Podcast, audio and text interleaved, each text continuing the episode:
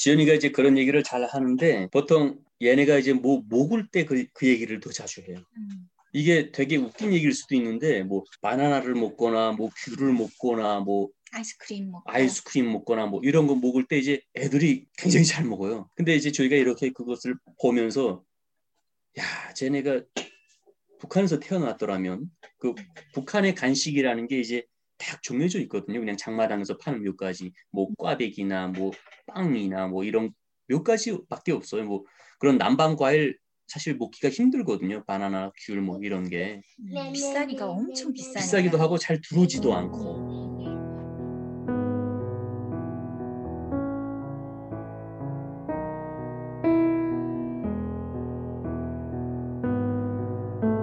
미국에서 난생 처음 엄마 아빠가 돼본 제이크 씨와 지연 씨. 먹고 싶은 건 먹고 주변의 관심과 사랑을 받을 수 있는 환경에서 자라는 아이들을 보면 부러울 것이 없습니다. 그게 북한에서는 애들이 태어나도 쟤네만큼 저렇게 사랑을 받지 못해요. 왜냐면 다 사람들이 그 삶의 어떤 생활 전선에 먹고 사는데 찌들어 가지고 사람들이 그 삶의 필요에 애들한테 그렇게 관심을 가지고 그 애들을 그만큼 사랑하고 이런 게 여기보다 부족하거든요. 그런데 쟤네는 아주 너무 사랑받고 아주 이쁘게 입고 이쁘게 자라고 세상 부러운 거 없이 먹고 이러니까 가끔 지연이가 야 얘네 살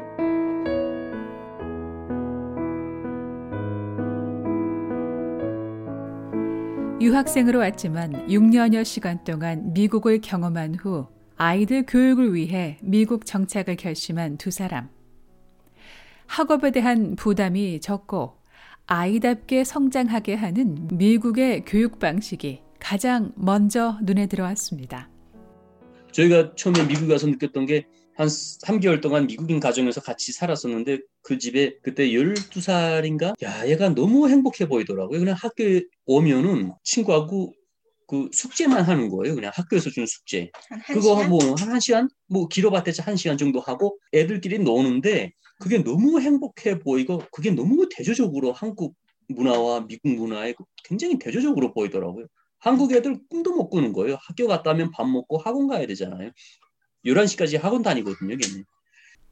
또한 아이들에게 선택권을 주고 선택에 대한 책임을 가르치는 것도 두 사람에게 맞았고 그렇게 키우고 있습니다. 무엇보다 여유와 절제된 자유가 몸에 밴 아이들의 인성이 어떤 문화 속에서 만들어지는지를 배우게 되는데요. 자녀들에게 행동으로 보여주는 미국인 부모들의 인성교육이 바로 자녀들을 믿고 선택할 수 있게 하는 근간이 되는 것을 알게 됩니다. 제이크 씨와 지연 씨의 탈북 난민으로서의 삶은 지난 이천십팔 년부터 유타주 현지 언론과 한인 단체에 의해 소개된 적이 있었는데요. 신문은 두 사람의 탈북 이야기와 유학 생활을 소개했습니다. 두 사람의 이야기는 북한 난민에 대한 관심이 있는 미국인들의 연락으로 이어지기도 했습니다. 그 중에서도 두 사람은 그리 오래되지 않은 특별한 경험을 소개합니다.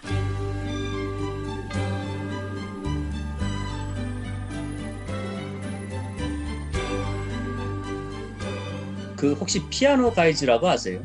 예, 알아요. 분 중에 그 스티브라고 첼로 하시는 분 있잖아요. 그분이 한번 저희 학비를 내주셨거든요. 이게 하나하나가 정말 그 훌륭한 부모 밑에 훌륭한 자식이 있을 수밖에 없는 이유인데 그분이 그 학비를 어떻게 마련을 했냐면 애들이랑 집에서 막 쿠키랑 만들고 그리고 이제 크리스마스 카드 다 쓰고 일일이 손편지로 그것을 수백 장을 쓰신 거예요.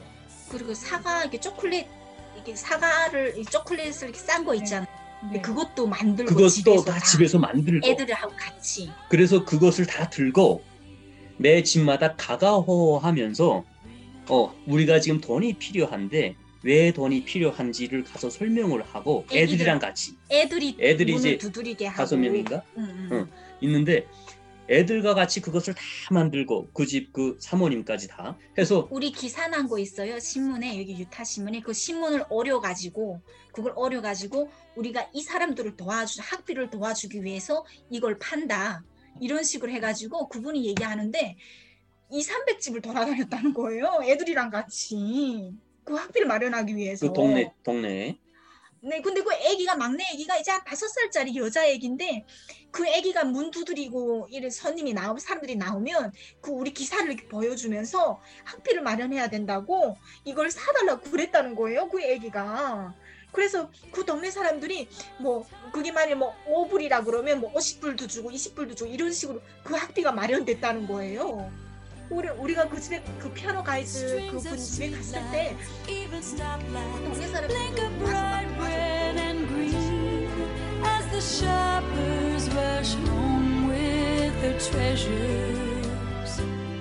말하는 내내 눈물을 흘리는 김지연 씨. 수천 달러에 이르는 학비를 마련하기 위해 다섯 살 난 딸부터 온 가족이 들였을 시간과 노력을 생각하면 그 감동과 여운은 말로 표현하기 어려웠습니다. 김 씨 부부의 한 학기 학비 전액을 마련해준 미국인 가족은 바로 미국의 유명한 음악 그룹 피아노 가이즈의 첼로 연주자 스티븐 넬슨 씨였는데요. 스티븐 넬슨 씨의 페이스북 성탄절 게시물 가운데 하나는 어린 딸이 캐러멜 시럽에 담근 사과를 들고 웃고 넬슨 씨의 아내가 함께 사진을 찍은 모습이 올라왔습니다. 게시물에는 제이크 김 씨 가족을 놀라운 가족이라고 표현했는데요. 북한을 탈출하여 라는 말과 함께 그들의 용감한 이야기는 자신들에게 영감을 줬다고 적었습니다. 그러면서 넬슨 씨는 결혼 전 한국에서 선교사로 교회에서 봉사했다고 적었는데 그의 기부에 대한 동기가 한국과의 인연과도 무관하지 않음을 짐작할 수 있었습니다. 기부 목표 금액이 꽤 높은데 모금액은 전액 김 씨 가족에게 보내질 거라는 게시물은 큰 호응을 얻고 실제 목표 금액을 채웠습니다. 그걸 보면서 저희가 느낀 게 뭐냐면 야, 정말 부모의 역할, 부모의 역할이 그냥 나서 먹여주고 재워주고 입혀줘서 이게 끝나는 게 아니라 굉장히 세심한 부분들이 필요하구나. 그분 입장에서는, 그분이나 그 사모님 입장에서는 그냥 돈 학비를 대학에다 그냥 내주는 게 아주 깔끔하고 그냥 편해요. 편하죠. 그렇죠. 그분이 며칠 동안, 뭐 며칠이 아니라 뭐 한 한 달 전부터 그걸 준비를 하셨거든요. 애들한테도 어떤 그 나눔에 대한 그런 교육적인 그것을 강조하시려고 했고, 그리고 그 애들한테 우린 이렇게 나누면서 살아야 되고, 그리고 희생, 봉사 이런 것을 가르쳤다는 거 아니에요 지금. 이걸 가르친 거잖아요. 우리가 너희를 도울 수 있어서 너무 고마, 오히려 감사하다라고 얘기를 할 때 음. 어떻게 하면 우리가 애들을 이렇게 키울 수 있을까라는 음, 더 큰 교훈을 얻게 된 거예요. 맞아요. 그게 더 고마운 거예요 저희는. 학비를 도와준 미국인은 넬슨 씨가 처음이 아니었다고 말하는 지연 씨와 제이크 씨. 두 사람은 돈으로도 살 수 없는 교훈을 얻었다고 말합니다. 저희가 지금 미국에서 살면서 이런 경험을 수도 없이 해요. 맞아요. 맞아요. 그래서 저희가 항상 주인 정말 천사들 속에서 살고 있어. 그러니까 어떤 그 사람의 인간으로서의 어떤 심성과 세계관 이런 것들이 음.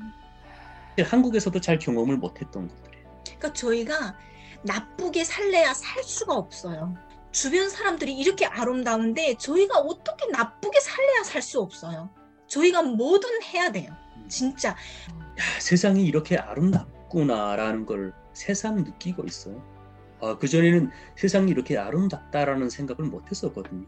음, 세상은 삶은 이런 생각. 치열하고 세상은 험악하고 뭐 이런 이런 쪽으로 더 많이 우리가 이제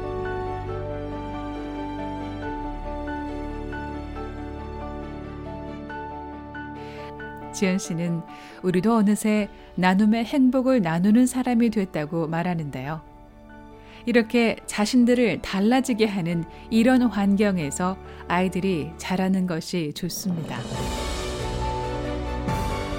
두 사람은 세상은 더불어 살아가는 것임을 알고 있는 아이들이 내린 선택을 부모로서 지지할 수 있지 않겠냐고 말합니다. 비오에이 뉴스 장량입니다.